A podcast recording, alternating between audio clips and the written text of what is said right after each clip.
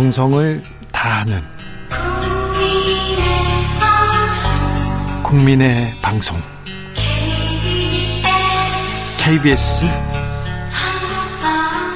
주진우 라이브. 그냥 그렇다고요.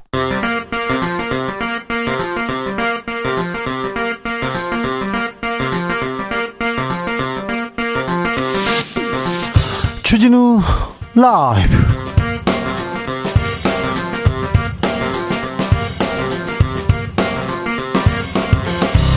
2023년 5월 25일 목요일입니다. 안녕하십니까. 주진우입니다.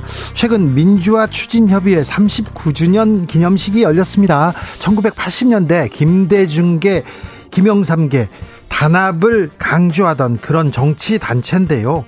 민추협, 아, 민첩 원로들이 아, 대화가 어디 갔느냐, 정치는 어디 갔느냐, 협치는 어디 갔느냐, 크게 꾸지람을 했습니다. 꽉 막힌 정치 해법, 어떻게, 어, 어디에서 돌파구를 찾아야 할지 민취업 이석현 공동회장에게 들어봅니다. 희대 탈옥수 신창원 기억하십니까? 최근에 교도소 안에서 극단적인 선택을 시도했다고 뉴스 나왔는데요. 어, 지금은 뭐 건강에는 이상이 없다고 합니다. 그런데요, 신창원 붙잡혔을 당시에 그 알록달록한 티셔츠 기억하세요? 신창원 신드롬이라고 불릴 정도로 큰 관심 받았습니다. 속죄하고 있는 걸까요? 네. 그런데 탈옥수들 특별히 관심을 많이 받습니다. 이슈가 됐던 탈옥수의 행보들 사건의 지평선에서 따라가 봅니다. 공직자 재산 등록대 코인 명시하는 국회법 개정안 오늘 본회의를 통과했습니다. 코인 논란은 계속됩니다. 그런데 검찰 수사는 왜 더딜까요? 총선 때까지 이어지는 건 아닐까요? 기자들의 수다에서 꼼꼼하게 알아봅니다. 나비처럼 날아 벌처럼 쏜다. 여기는 주진우 라이브입니다.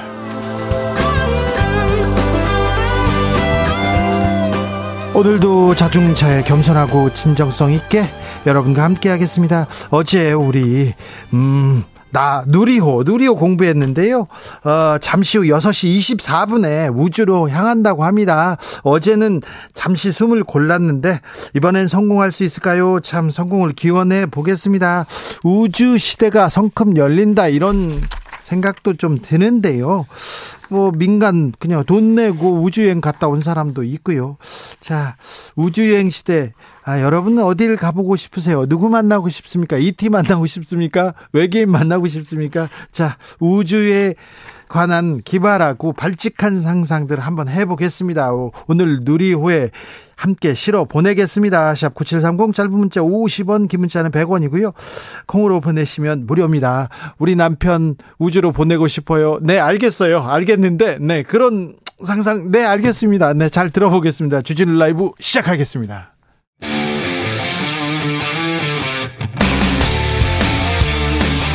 탐사보도 외길 인생 20년.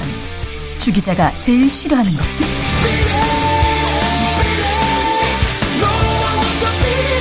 이 세상에서 비리와 부리가 사라지는 그날까지. 오늘도 흔들림 없이 주진우 라이브와 함께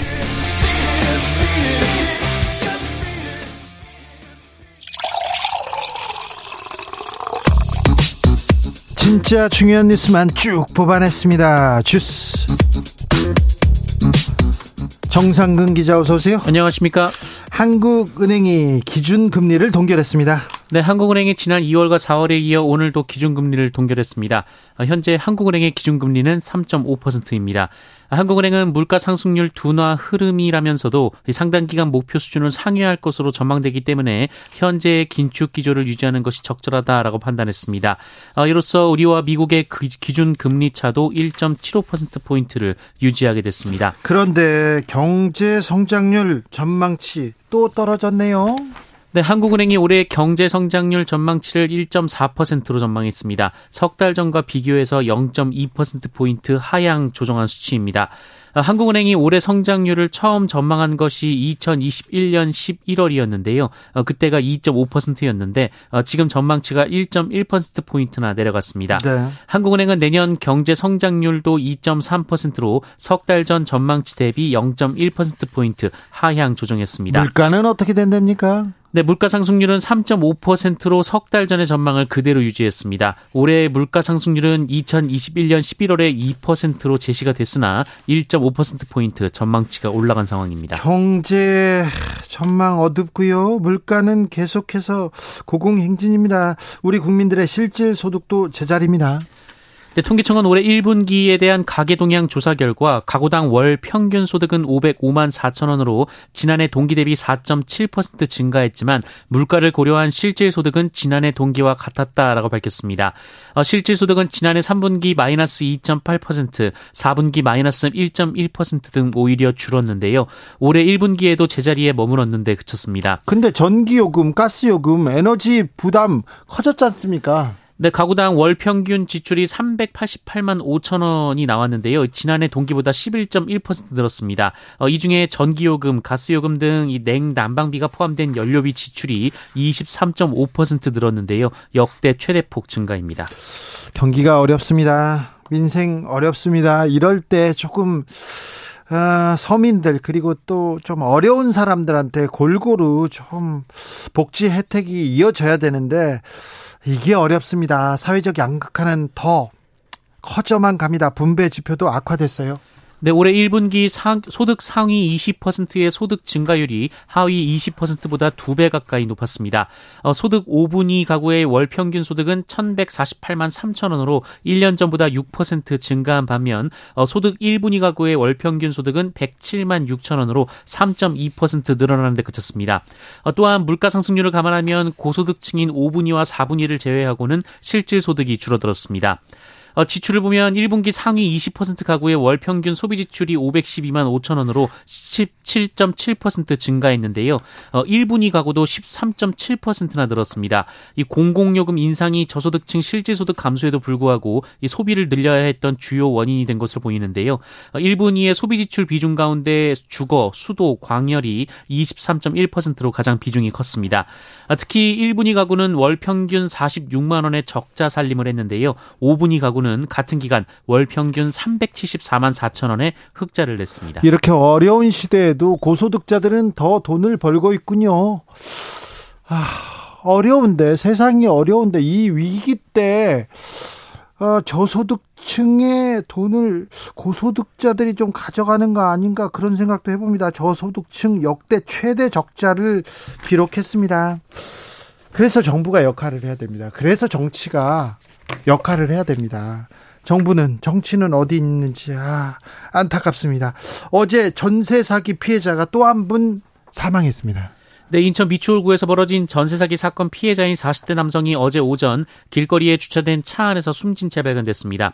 현장에는 고인의 유서가 발견됐는데요. 어, 경찰은 다만 유서에 전세 사기 관련 내용은 없었다라고 했고요. 정확한 사망 이유를 조사 중이라고 밝혔습니다. 전세 보증금 돌려받지 못해 가지고 이런 결단 이런 결정을 한 거죠. 네, 고인은 이른바 건축왕으로 불렸던 남모 씨로부터 전세 보증금을 돌려받지 못한 피해자인데요. 어, 그러나 경찰에 피해 신고를 접수하진 않은 상태였습니다. 어, 고인은 최근에서야 이 자신의 전세 사기 피해 사실을 알게 됐다고 미추홀구 전세 사기 대책위 측이 전했습니다. 전세 사기 특별법 오늘 국회 본회의를 통과했습니다. 네, 전세 사기 피해 지원을 위한 특별법 제정안이 오늘 국회 본회의를 통과했습니다. 특별법이 국회에 발의된 지 28일 만입니다. 어, 여야 합의로 마련된 안인데요. 핵심은 전세 사기 피해자들에 대한 금융 지원을 확대하고 정부가 경 공매 대행 서비스를 제공하는 것입니다.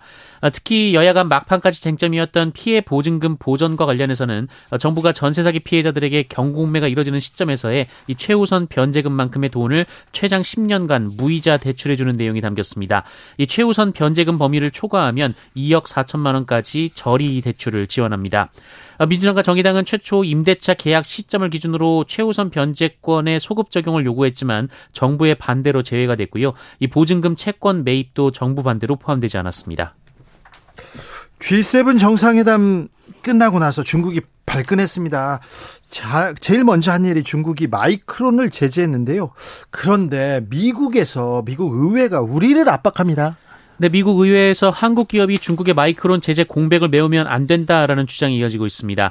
어, 중국이 자국 최대 반도체 기업인 마이크론의 자국 내 판매를 부분 금지한 상황에서 삼성전자와 SK 하이닉스가 그 빈자리를 채운다면 이 기업들에 대한 규제 유예를 철회해야 한다는 주장까지 나왔습니다. 아니, 삼성전자, SK가 지금 중국에서 반도체 공장에서 이 생산을 하고 있지 않습니까?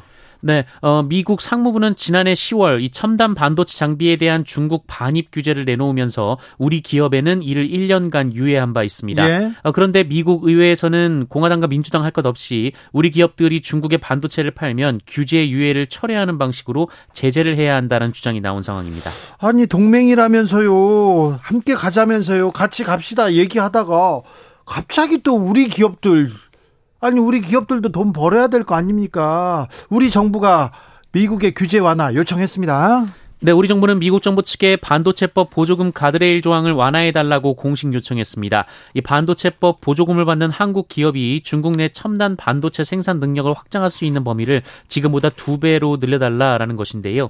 이 반도체법 가드레일 조항에 따르면 미국에서 보조금을 받는 기업은 10년간 중국을 비롯한 우려 국가에서 반도체 생산 능력을 실질적으로 확장하는 중대 거래를 할 경우 보조금 전액을 반환해야 합니다. 이 실질적 확장 범위는 첨단 반도체는 5% 이상인데요. 어, 정부는 이를 10%로 늘려달라고 요청했다고 합니다. 뭐 경제 얘기지만 이게 뭐 자유시장 경제하고는 좀 거리가 먼 것 같아요. 미국도 미국이 먼저 이렇게 이렇게 뭐 자꾸 이렇게 규제를 하고 이건 안 된다, 저건 안 된다. 아, 미국 기업한테는 안 그러면서 다른 나라한테 이래서 되는 건지 이것도 뭐 이게 법적으로 맞는 건지 세계는 계속해서 더 이렇게 거칠어집니다. 더 경쟁은 더 심각하게 되고 있습니다. 네. 이, 이, 경제 그리고 반도체 부분 우리 경제의 미래에 대해서는 저희가 시간을 가지고 아, 집중적으로 분석해 드리는 그런 시간 갖겠습니다. 우리 정부가 우크라이나에 포탄을 지원한다. 이런 보도가 미국 언론에서 제기됐습니다. 네, 한국이 러시아 침공에 맞서 전쟁 중인 우크라이나를 위해 포탄 수십만 발의 이송을 진행 중이라고 미국의 월스트리트 저널이 보도했습니다. 월스트리트 저널은 한국이 비밀 협의에 따라 미국에 포탄을 이전하고 있으며 미국은 이를 차례로 우크라이나에 보내도록 준비가 돼 있다라고 전했습니다. 어, 이 신문은 이로 인해 미국이 우크라이나 전쟁에서 한숨 돌리게 됐다라고 보도했는데요. 어, 이에 대해 백악관과 한국 정부 모두 이에 대한 입장을 밝히길 거부했다고 이 신문은 전했습니다. 어, 다만 대통령실은 연합뉴스 측에 국민의 알 권리를 존중하지만 외교적 변수도 함께 고려하고 있다라며 긍정도 부정도 하지 않았습니다. 우크라이나에 포탄을 지원했나요? 네, 대통령실에서는 긍정도 부정도 하지 않았다고 합니다. 우길기를 개항한 일본 자위대 함정이 부산항에 들어올 수도 있다. 이런 뉴스가 나왔습니다. 네, 우리 정부가 주최하는 다국적 훈련에 참여하는 일본 자위대의 함정이 자위함기를 개항한 채로 이달 말 부산항에 입항할 수 있다라는 요미우리 신문의 보도가 나왔습니다. 네. 어, 한국 정부가 주최하는 다국적 훈련은 한국, 미국, 일본, 호주 등이 참여한 가운데 어, 오는 31일 제주 동남방 공해상에서 열립니다. 일본 자위대는 이 훈련에 호위함을 한 척 파견하는데요. 어, 자위대가 쓰는 자위함기가 바로 그 일본 제국주의 시절에 쓰던 우길기입니다. 앞서 문재인 정부 때인 2018년 한국 해군 주최 국제 관함식에 해상 자위대가 초청됐을 때도 이 문제가 불거졌었는데요. 어, 이로 인해 해상 자위대는 참가하지 않았었습니다. 우리 정부는 어떤 입장입니까? 네, 국방부는 일본 함정이 자위함기를 개항하는 건 국제 관례라고 밝혔습니다. 국제 관례라고요? 네, 전하기후 국방부 대변인은 기자들의 질문에 자위대 함기를 달고 들어올지 안 들어올지 말씀드릴 수는 없다라면서도 이 통상적으로 외국 항해 함정이 입항할 때 그 나라 국기와 그 나라의 군대를 상징하는 깃발을 다는 것으로 알고 있다라고 말했습니다. 그래서 전 정권 때는 못 들어왔잖아요. 어, 그리고 이 자위함기와 우길기가 조금 차이가 있기는 하다라는 말을 했는데요. 차이가 있다고요? 네. 어, 국제관리와 상호주의에 입각해서 모든 참가국에 동등한 기준을 준용할 것이라고 밝혔습니다. 자, 우리 국방부가 왜 일본의 편을 들어서 일본 국방부 우길기를 지금 옹호하고 있는데 저는 이 부분이 좀 자존심이 상합니다. 어제 김대기 비서실장이 국회에 와서 오염수 국민들이 걱정한다 이렇게 얘기하니까 뭐라고 했냐면요.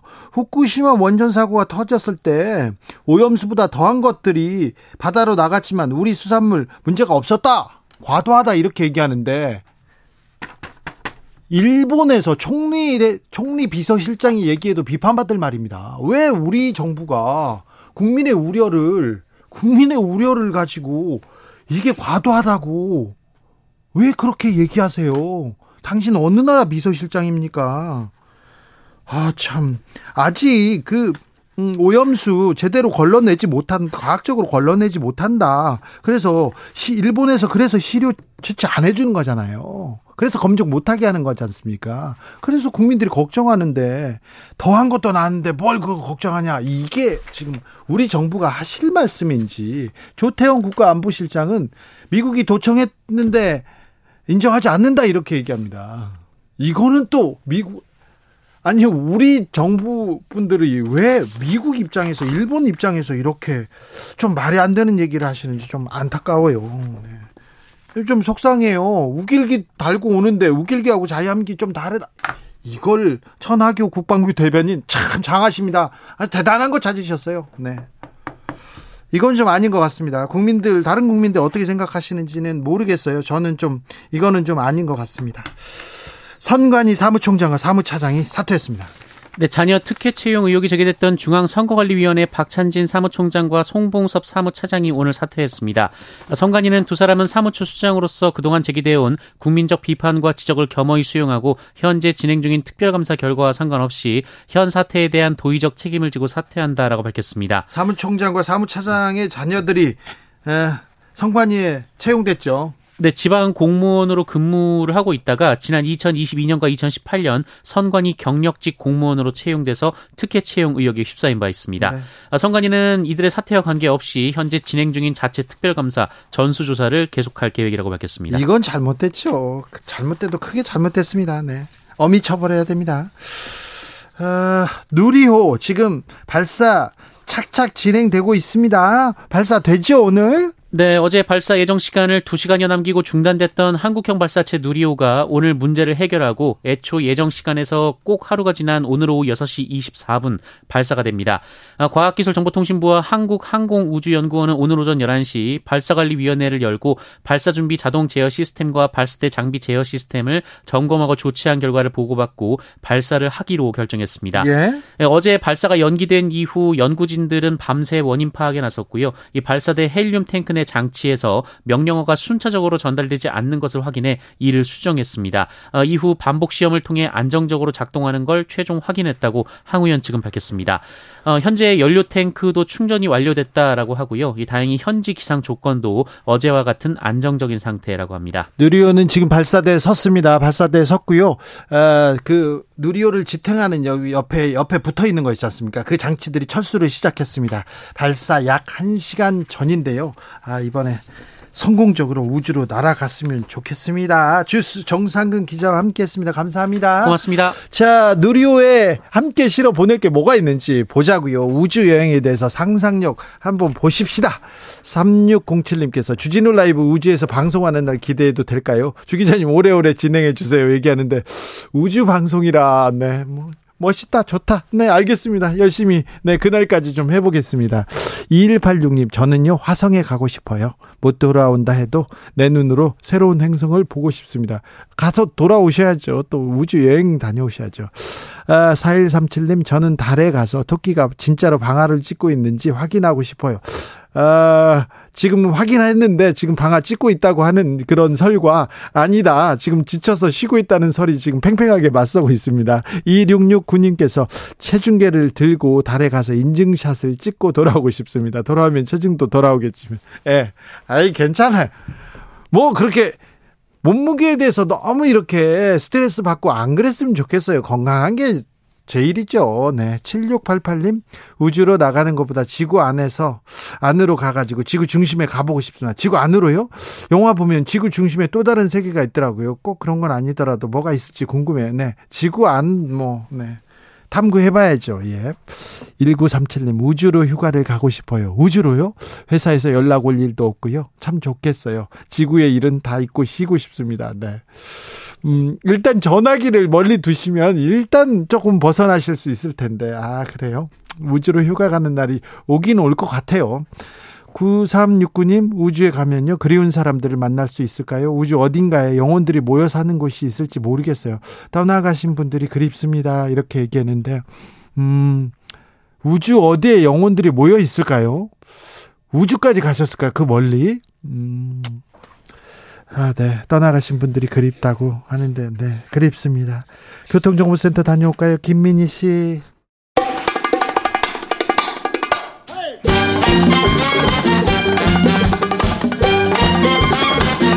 지금 우리가 알아야 할 뉴스 평범하지 않은 시각으로 선입견 버리고 깊고 넓게 분석해 드립니다. 사건의 지평선.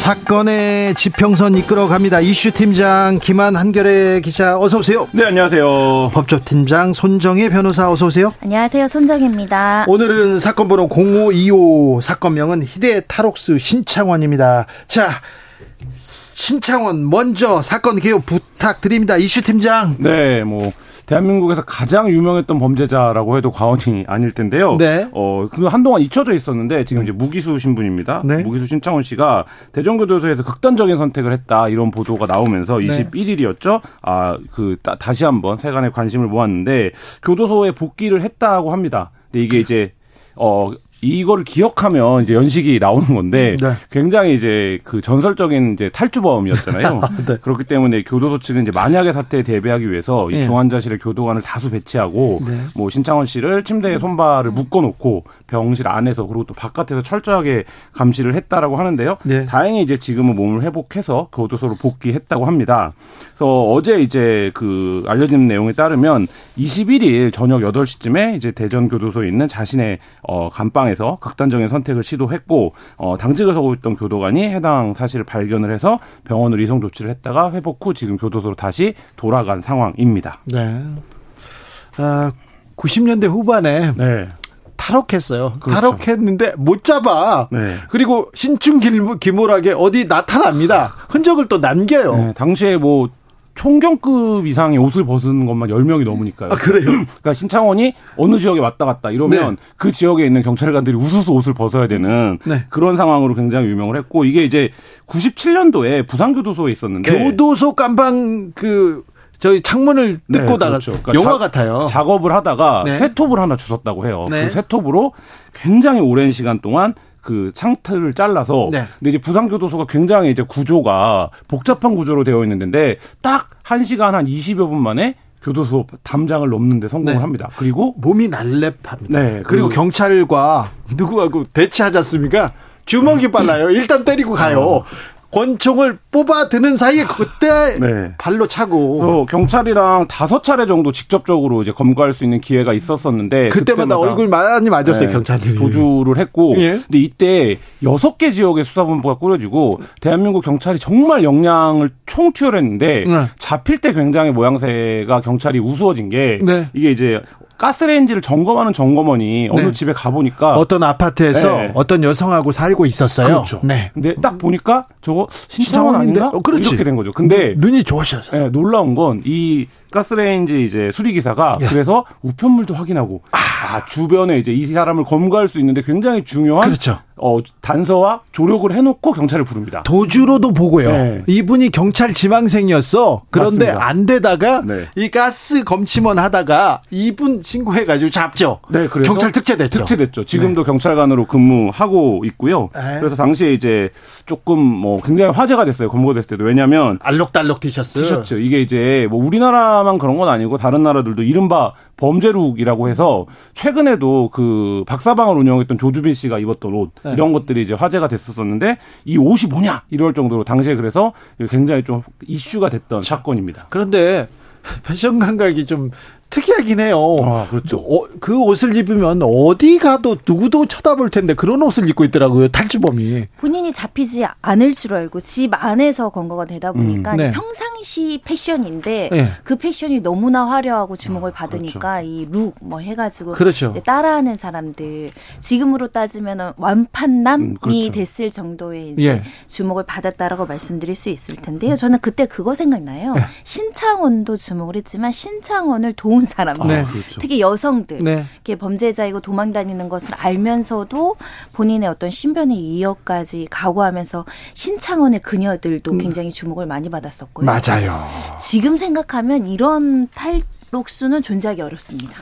곳곳이 CCTV니까. 그렇죠. CCTV와 또 휴대전화. 예, 근데 그 시절 90년대는 CCTV도 거의 없거나 아, 네. 위치 추적이 잘 안 돼서 예. 찾는데 정말 수사기관이 애를 먹었던 기억이 납니다. 그렇습니다. 아, 참. 체포룩. 네. 예전에 미국의 미식 축구 선수가 뭐 그- 아, 굉장히 뭐 살인을 저질렀어요. 네. 그런데 어, 잡혔는데 수갑을 뒤로 찬 채 찬채 그 위에 티셔츠를 헐렁한 티셔츠를 입었어요. 음. 네네. 그랬더니 미국 청소년들이 그걸 또 따라하는 거예요. 감옥 죄수복도 그러더니 그런데 신창원 룩아 맞아요. 이 패션 예전에 지존파 네. 지존파의 그 주범 주범이 흰색 이렇게 와이셔츠를 입고 나왔는데 신창원 그 범죄룩은 워낙에 어떤 시그니처 범죄자의 시그니처가 돼서 내가 좀 뒷골목에도 힘좀 쓰는 사람이야 이런 거를 그 티셔츠를 입으면 아 그쪽 계열의 사람인가 보다 이렇게 사람들이 인식할 정도로 굉장히 뭐 사회적으로도 큰 파장이 있었습니다. 네. 아, 자, 미식 축구 선수는 오제이 심슨은 아니었고요. 그 이후에 일어난 사건이었습니다. 손정혜 변호사님, 신창원은요. 어떤 제목으로 제목이었어요? 사실 신창원이 좀 부풀려진 측면이 있는데 네. 사실 이 사람은 대표적인 생계형 범죄자였습니다. 좀도둑이었어요. 네, 좀도둑으로 시작을 해서 예. 어린 시절부터 이제 소년원이나 이런 보호 처분을 반복적으로 받았던 사람이고요. 예. 그러니까 처음 시작은 절도죄. 좀도 좀도둑이었어요. 네, 계속. 1982년 2월에 이제 절도죄로 소년원에 송치된 이후에 뭐 음식점 배달원들을 전전하다가 이제 또 다시 절도죄로 이제 징역 8개월의 집행유예를 1년을 선고받습니다. 네. 이때 이제 개선할 마지막 계기였는데 또 다시 1년 뒤에 절도죄로 체포됐고요. 예. 이때는 이제 1년 실형의 선고를 받고 이제 복역을 했었고요. 그 다음에도 또 다시 같은 제명들로 이제 체포돼서 구속돼서 수감 생활을 했었는데 네. 문제는 이제 이 절도에서 끝난 것이 아니고 그 다음 1988년 7월에 출소해서 89년 성북구의 도남동 골목길에서 강도로. 이제 공범 4명과 함께 이제 강도로 돌변을 한 강도, 거고요. 네. 단순 강도도 아닙니다. 사실 재질도 굉장히 좋지 않고요. 예. 파렴치한 범죄자이기 때문에 이 사람을 주목해서는 안 된다. 왜냐하면 강도치사. 예. 그러니까 3천만 원을 빼앗으려다가 집주인을 이제 살해했던 사건이고, 예. 그러니까 피해 가족이 존재하는 네. 범죄자들인 거죠. 이 죄를 이제 선고받고 무기형을 선고받고 뭐 서울구치소에 있다, 대구교도소에 갔다가 전주, 대선, 뭐 청송까지 전전을 했었는데요. 그러다가 94년에 이제 부산교도소에서 이감되어 수용 생활하던 중에 이제 뭐 이런 일이 발생을 한 것이고요. 2011년에도 극단적인 선택을 하고 중태에 빠진 일이 있었습니다. 네. 아마 이 사람에 대한 심리 분석이나 내부에 관련된 신경의 변화나 이런 것들은 어, 보고가 되거나 기록이 남아 있을 것으로 보이는데 일단 무기징역형인데 일단 강도치사죄는 사실상 어. 그 감형이 가능해서 가석방도 가능하긴 하거든요. 네. 근데 워낙 이렇게 극단적 선택, 탈옥의 전력이 있기 때문에 사실상 어 가석방 없는 무기징역형을 선고받았다라고 볼수 있죠. 이분은 뭐 교도소에서 탈옥하는 거는 쉽지 않으니까요. 그래서 다른 탈옥의 기회를 보지 않았나. 그래서 극단적인 선택을 뭐 하지 않았나 그렇게 경찰들이 분석하는 것도 봤습니다. 제가 신창원 아주 궁금해서 신창원 고향도 가보고요. 옆집 할머니도 가서 만나보고 신창원 어땠어요? 이렇게 했는데 아우 동네에서도 굉장히 말을 안 듣고 다 요주의 인물로 이렇게 생각했는데 바늘 도둑이 어, 전형적으로 소도둑된. 그리고 몸이 날, 날렵해야 이게 도둑질을 하지 않습니까? 그래서 몸이 날렵하고 뭐 날렵하다가 거기에다가 이제 주먹까지 쓰고 칼 쓰면서 이렇게 어, 이렇게 큰 범죄자가 되는 그런 유형이었어요. 조혜숙님께서 신창원 룩이 동대문 시장에 쫙 깔리고 난리 났던 거 생각납니다. 아, 최근에 이은혜 사건 이후에 피의자가 사망한 계곡에 다이빙하려고 사람들 몰렸다는 이야기 듣고 끔찍했는데요.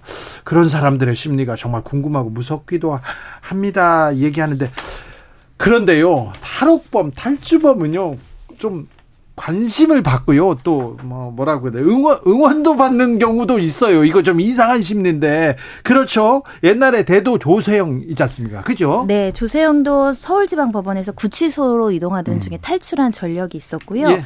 그리고 지강원 네. 사건, 사실 할러데이 사건. 아, 이거 중요합니다. 가기 전에 대도 조세영 나오는데 이분 전형적인 조, 그냥 점도둑이에요. 네. 음, 점도둑인데 이분도 약간 포장이 된 것이 포장이 마치 이제 네. 정의의 이렇게 부잣집을 털어서 그렇죠. 가난한 사람을 것처럼. 하는 것처럼. 근데 기본적으로는 점도덕의 그렇죠. 성격을 갖고 있죠. 고관 대작 집만 털었다 이렇게 얘기 음. 나오는데 하도 많이 털다 보니까요 고관대작 집도 있었던 거예요. 그렇죠. 이분 이게 그냥 화려하고 잘 사는 집을 들어갔던 것 뿐이었을 그렇죠. 것으로 보이는데 마치 좀 포장이 됐고요. 나중에도 나중에도 이렇게 이 절도를 끊지 못해 가지고 70 70이 넘었는데도 계속 담을 타다가 음. 걸렸죠. 나와서 네. 다시 검거되고 반복을 했는데 그러니까 뭐 이따가 말씀드리겠지만 언론의 문제를 지적하지 않을 수가 없어요. 예? 이 언론들이 이 가해자, 그러니까 범죄자들한테 서사를 부여하기 시작하면서 네. 이 범죄자들이 실제 피해자가 있는 굉장히 중범죄를 저질렀음에도 불구하고 뭔가 이 사람들에게 감정이 이입되는 뭐 이런 상황들이 있었습니다. 대도 조세영이 나왔을 때 이런 게 사회적으로 포장된 게 좀 과대 포장돼서요.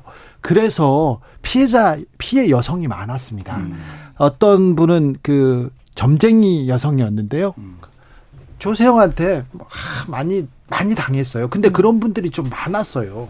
그러니까 수시로 이제 기회를 엿본다라고 이야기를 해야 될까 싶을 정도로 사실 처음에는 굉장히 포장되어 있지만 나중에는 계속적으로 굉장히 파렴치한 범죄, 그러니까 굉장히 열악한 피해자의 돈까지 훔치거나 네. 속이거나 이런 행각들을 하면서 나중에 말년에는 정말 작은 돈을 네. 훔쳐서 온 거가 됐었거든요. 네. 그걸 보면서도 이제 사람들이 약간은 이제 어 그 대도라는 사람이 이제 대도의 대자를 빼야 되는 상황이 음. 발생을 한 거죠.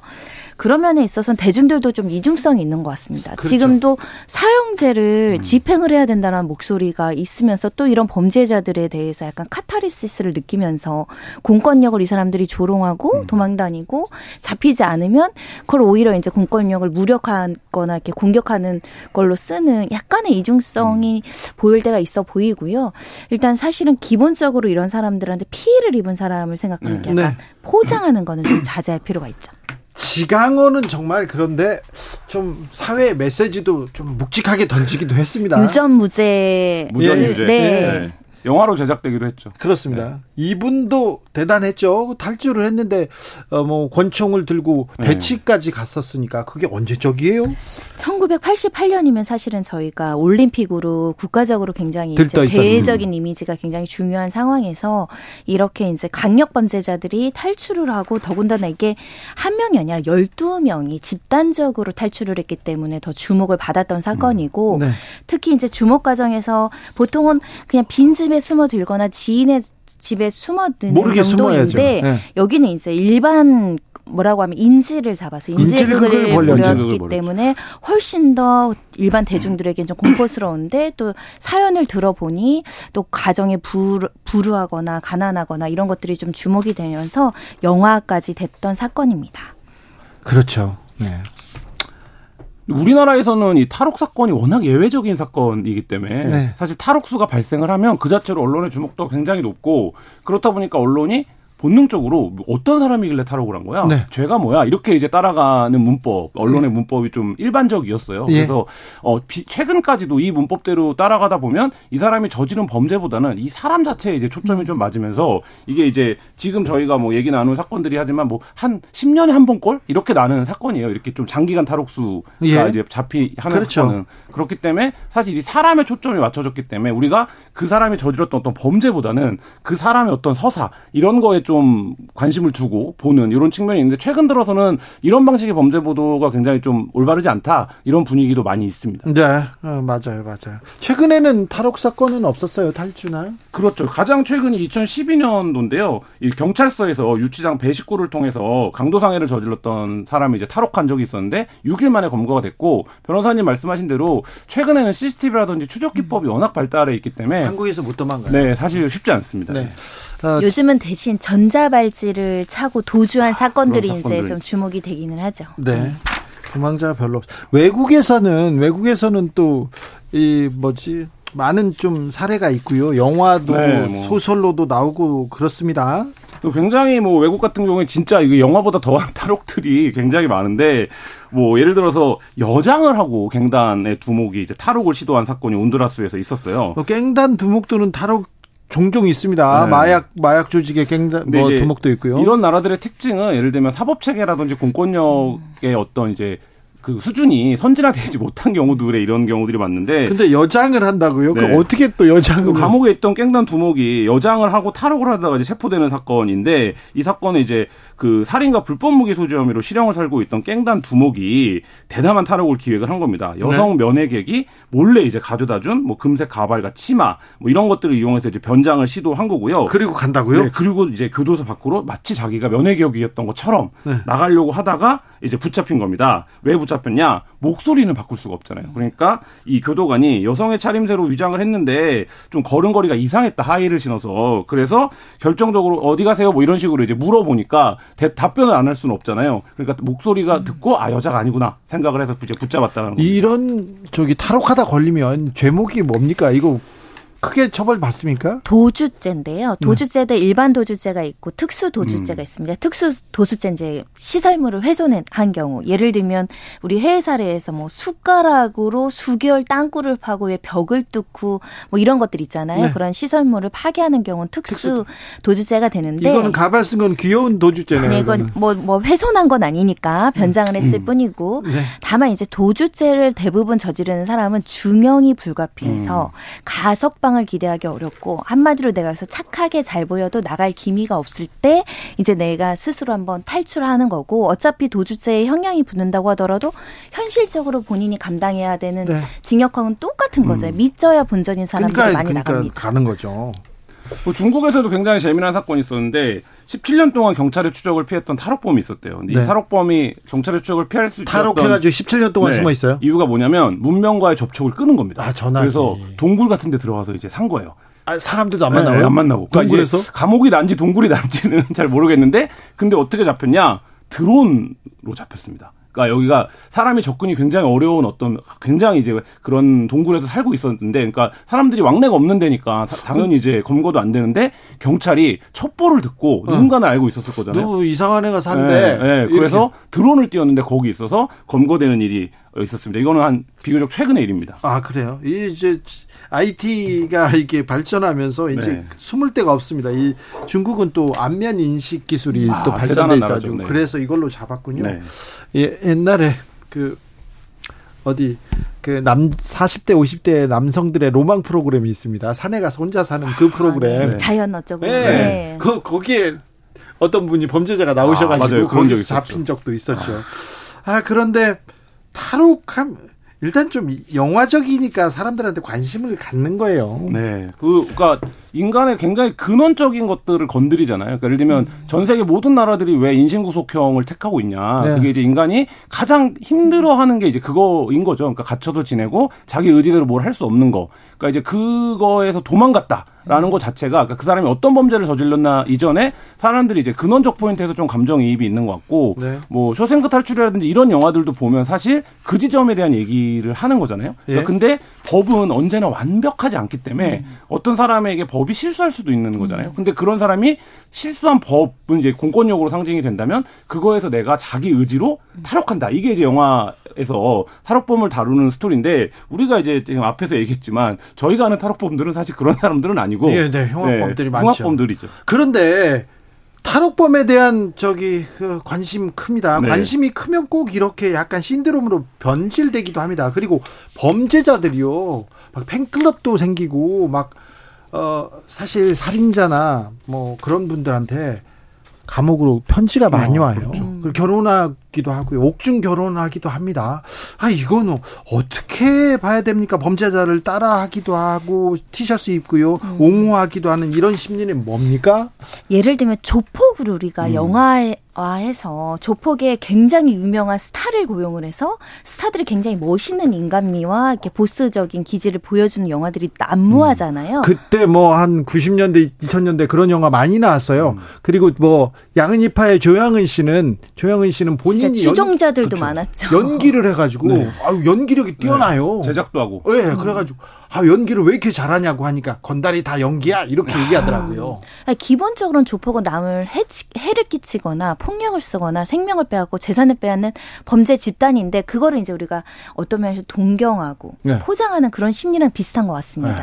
사실 계곡살인의 이은혜 씨도 처음에는 그렇게 잔인한 수법이 많이 널려지기 안- 전엔 어머 무슨 범죄자가 저렇게 또 아름다워 뭐 이뻐 뭐 음. 이러면서 또 이제 맞아요. 일부 뭐 팬클럽까지 생기는 일부 범죄자들도 존재했던 것 같은데요. 근데 그건 외면적인 것만 봐서 그런 거죠. 그러니까 딱 외관적으로 직관적으로 보여진 외관이 어 굉장히 범죄자 같지 않다. 범죄자는 흉악하게 생길 것 같고 못생겼을 것 같고 그런 이면에 다른 모습이? 있었을 때 사람들이 이제 심정적으로 일부 관심이 가는 것이지 음. 실제로 이런 팬클럽이나 이런 것들이 오래 가기는 쉽지 않고요. 네. 우리나라만 그렇지 않더라고요. 미국에서도 얼마 전에 이제 범죄자가 미국은 또 머그샷이 그대로 나오잖아요. 네. 그러다 보니까 그 머그샷의 외관이 어머 잘생겼다 멋있다 이러면 모델로 채용하는 또 뭐 잡지라든가 뭐 패션사들이 있는 것처럼 사실은 범죄자들을 처벌해야 되고 막 경각심을 주고 엄중하게 처벌하여 달라고 하면서 또 이면에는 범죄자들이 가지고 있는 약간의 폭력성인 거나 어떤 그 자유로운 영안에 대해서 동조하는 네. 이런 심리들이 좀 충돌할 때마다 약간 좀 재밌기도 하면서 신드롬까지는 아닌데 네. 그러니까 말씀하신 것처럼 탈출에 대한 카타르시스 뭐 이런 것들이 사람들이 일탈을 꿈꾸는 걸 나는 못하지만 타인으로 대리 만족하는 시- 그런 뭐 심정 이런 게 있는 것 같습니다. 그런 사례는 많아요. 많죠. 많- 굉장히 많습니다. 뭐 예를 들면 일본에서도 2004년도에 동급생을 이제 흉기로 살해한 사람이 있었는데 이 사람이 이제 만화 캐릭터랑 비슷하게 생긴 모습인 거예요. 그래서 일본 사회에서 이 이제 살해 살인범을 두고 뭐 팬픽, 그러니까 그 팬들이 쓰는 소설이죠. 네. 뭐 이런 게 이제 성행하기도 했었고 이 중국에서는 어떤 일이 있었냐면 외모를 이용해서 남성들의 돈을 갈취한 사람이 있었어요. 근데 이 사람이 얼굴이 공개가 된 겁니다. 여성이었겠죠. 그러니까 이 얼굴을 보고 저 정도 외모면 나도 당했겠다. 아이고.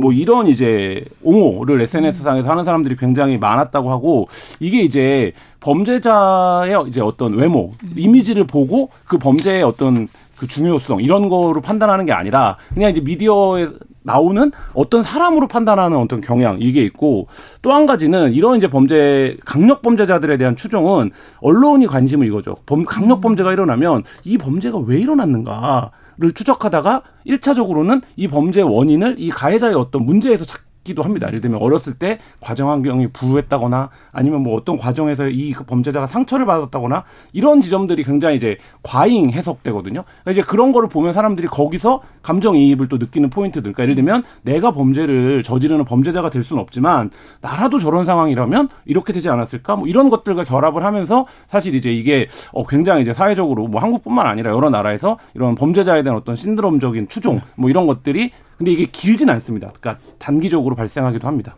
일본이 특별히 이런 부분에 대해서 굉장히 뭐 그렇죠. 관심이 커요. 네. 그래서 한국에서 어떤 범죄가 일어나고 큰 범죄가 생기잖아요. 그 흉악한 범죄, 유영철 사건 이런 거 나오면 꼭 이렇게 찾아와서 음. 그 글로 써달라고 합니다. 근데 처음에는 저희 기자 생활할 때 일본에 이렇게 투고를 하면요 원고료 원고료가 많아요. 네. 한국에서는 원고료가 그 한 장당 뭐 원고 만 원, 한 장당 뭐만 원인데. 일본은 10만 원도 주고 20만 원도 주는 거예요. 그래가지고 제가 한 두 번 썼습니다. 아, 네. 자본으로 아니, 매수당하셨군요. 뭐 그런 건 아니고 이- 있는 기사만 조금 썼는데 네. 아, 네. 반성합니다. 네. 네. 그런데 아 이런 이걸 어떻게 봐 아, 범죄자를 옹호하는 심리 어떻게 될지 아무튼 탈옥은 아름답게 다, 다뤄진 그런 영화들이 좀 있어요. 빠비형 있고요. 그렇죠. 쇼생크 탈출 있고 네. 누구나 다 응원을 응원하잖아요. 그렇죠. 탈옥을. 그러니까 쇼생크 탈출을 저도 어렸을 때 봐갖고 정확하게 이제 그 스토리가 전체가 기억이 나진 않는데 네. 제가 이제 오- 여기 오기 전에 다시 찾아보니까 가장 이제 말하자면 대중들의 평가 평점이 높은 영화더라고요. 어, 네, 네. 명작입니다. 네, 굉장히 이제 그 여전히 각 그 작품성으로 주목받은 영화인데, 그러니까 이게 아까 말씀드렸던 것처럼 근원적인 어떤 자유, 그 다음에 희망, 뭐 이런 거에 대한 얘기거든요. 그러니까 이게 탈옥이라는 소재를 갖고 영화를 만든 거지만 사실 이거는 탈옥범을 아름답게 그리거나 이런 게 아니라 갇혀서 지내 수밖에 없는 어떤 인간이 내면적으로 자유와 희망을 갈구하는 어떤 상황 이 자체를 이제 묘사한 영화이기 때문에 어쨌든 많은 사랑을 받은 것 같고 그 최근에 이제 유행했던 영화 중에 뭐 프리즌 브레이크나 감옥에서 벌어지는 일들을 둘러싼 영화도 결국엔 감옥에서 탈옥을 하는 얘기들이 많거든요. 이거는 그 감옥이라는 공간을 대중문화적으로 생각을 할 때, 예를 들면 대다수의 사람들이 감옥에 갇혀본 적이 없잖아요. 그러니까 이제 감옥이라는 공간을 할 때 가장 카타르시스가 있는 감옥에 갇혀 있는 사람이 가장 이제 말하자면 쾌감을 느끼는 게 거기서 나오는 거를 그러니까 그렇기 때문에 그거에 대한 어떤 대중문화적 상상이 굉장히 풍부한 것 같습니다. 어, 마치 방 탈출 게임에서 아, 네. 그 방을 이렇게 탈출했을 때의 어떤 성취감 네. 뭐 이런 비슷한 심리가 아닐까 생각이 드는데 사실 우리나라에선 이런 식의 탈옥은 되게 어렵죠. 왜냐 우리나라 일단 안반이 음. 바닥에 튼튼해서 숟가락으로 파져 나가는 건 음. 사실상 네. 어렵습니다. 네. 아이고 안 돼요. 한, 어, 한 네. 1800년 걸릴 거예요. 외국 같은 데는 드라마틱하게 뭐 무인도 같은 데 고립된 데가 있지만 우리나라는 그런 데 없습니다. 네. 그리고 대부분 우리 교도소는 민간 교도소가 우리나라는 거의 없 하나 있을까 말까 활성화되지 않은 국가이고 다 국가 공권력에서 음. 움직이기 때문에 소위 막 뇌물 찔러주고 뭐 짜가지고 나가는 일이 사실은 드라마처럼 발생하기는 음. 어려운 나라다. 근데 간혹 이제 민간에서 운영하는 교도소의 외국 사례들은 이렇게 탈옥하는 일들이 종종 발생하죠. 그러니까 조력이 없으면 사실 불가능한 음. 행위잖아요. 그러니까 네. 예를 들면 아까 신창원의 사례는 굉장히 예외적인 사례고 그 이후에 교정에서 굉장히 보안이 강화됐고 음. 내부에 조력자가 없으면 불가능한 행위 중에 하나이기 때문에 지금 말씀하신 것처럼 그러니까 예를 들면 사법 체계라든지 교정 체계가 음. 선진화되지 않은 나라들은 네. 그 내부에 이제 조력자가 있으니까 가능한 일입니다. 고재성님께서 쇼생크 탈출이요 주인공이 무죄였고 억울한 누명 썼던 거 아닌가요? 얘기하는데 그때 주인공은 어, 팀 로빈스였는데 아마 네. 뭐 우발적으로 부인을 그렇죠. 예. 부인을 죽였을 거예요. 제가 지금 스토리가 정확하게 기억이 안 나갖고 아내 살인 네. 사건이었을 거예요. 네. 어 누명 누명이었던가요?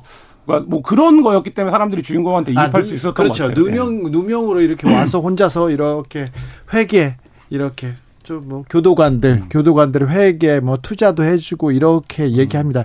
명확하게 그 죄 죄상은 정확하게 나오지는 않습니다. 음. 근데 착한 사람인데 거기서 모건 프리먼을 음. 만나죠. 그렇죠. 그래서 둘이서 의지하면서 뭐 하고 싶어 음. 이렇게 하면 저기 일종의 약간 버디무비 같은 성격 그렇죠. 네. 이렇게 그 가장 중요한 사건인데 한 일을 그 교도관들의 일을 처리해주고 네. 나서 뭘 해줄까 너한테 뭘 해줄까 그랬더니 잠깐의 자유 시간과 그 동료들한테 맥주를 주라고 음. 하죠. 그리고 맥주 한 잔의 음. 자유 이렇게 얘기하다가 음. 그렇죠.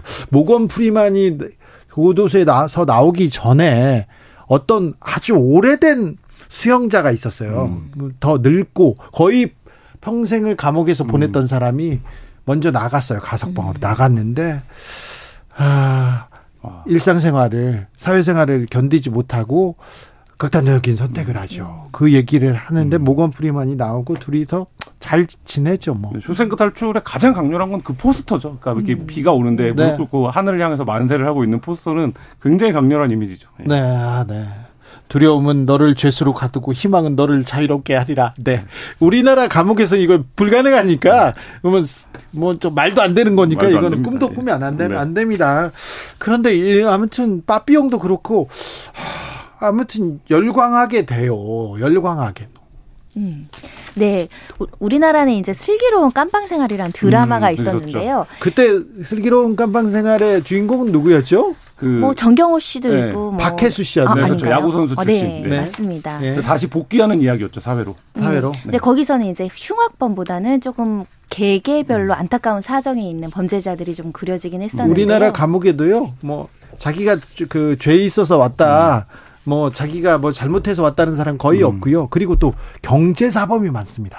잡범, 네. 네. 음. 교통사고 그리고 음주교통 네. 그리고 경제사범 사기가 많고요. 네. 흉악범죄도 있는데 그건 조금 줄어들고 음. 있어요. 요새 제일 많은 그 범죄자들은 디지털로 범죄를 일으키는 사람들입니다. 그런 사람들 잡아가야죠. 네, 그러니까 그런 사람들이 많이 수감이 되어 있습니다. 네.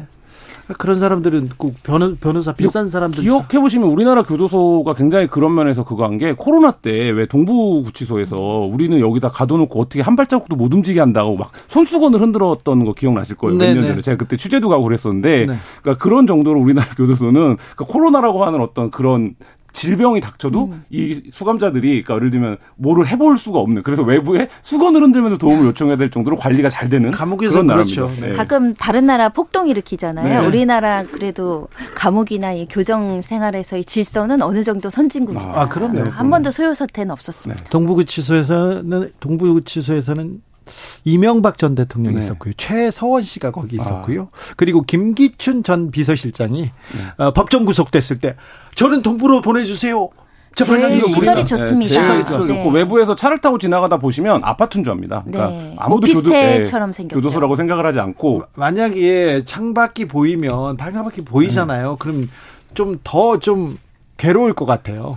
아 근데 괴로운 것보다는 냉난방이 일단은 다른 잘- 시설에 비해서는. 우월하니까 그리고 사법- 찾아오는 사람들도 거리가 가까워서 오기가 편하죠. 사법부에서 가끔가다 기자들한테 교도관 체험 같은 거를 기자들이 이제 노- 요청을 해서 하는 경우가 있는데 그러면 늘 어디를 보내느냐 동부구치소를 어, 보냅니다. 네. 왜냐하면 제일 좋은 교도소입니다. 그러니까 자 우리가 잘하고 있다. 교정 행정 네, 잘하고 그렇죠. 있다. 네. 알겠어요. 감옥 얘기를 하면 왜 사람들이 궁금해하는 걸까? 대다수의 사람들이 경험해보지 못한 미지의 세계니까요. 뭐. 그런 건가요? 네.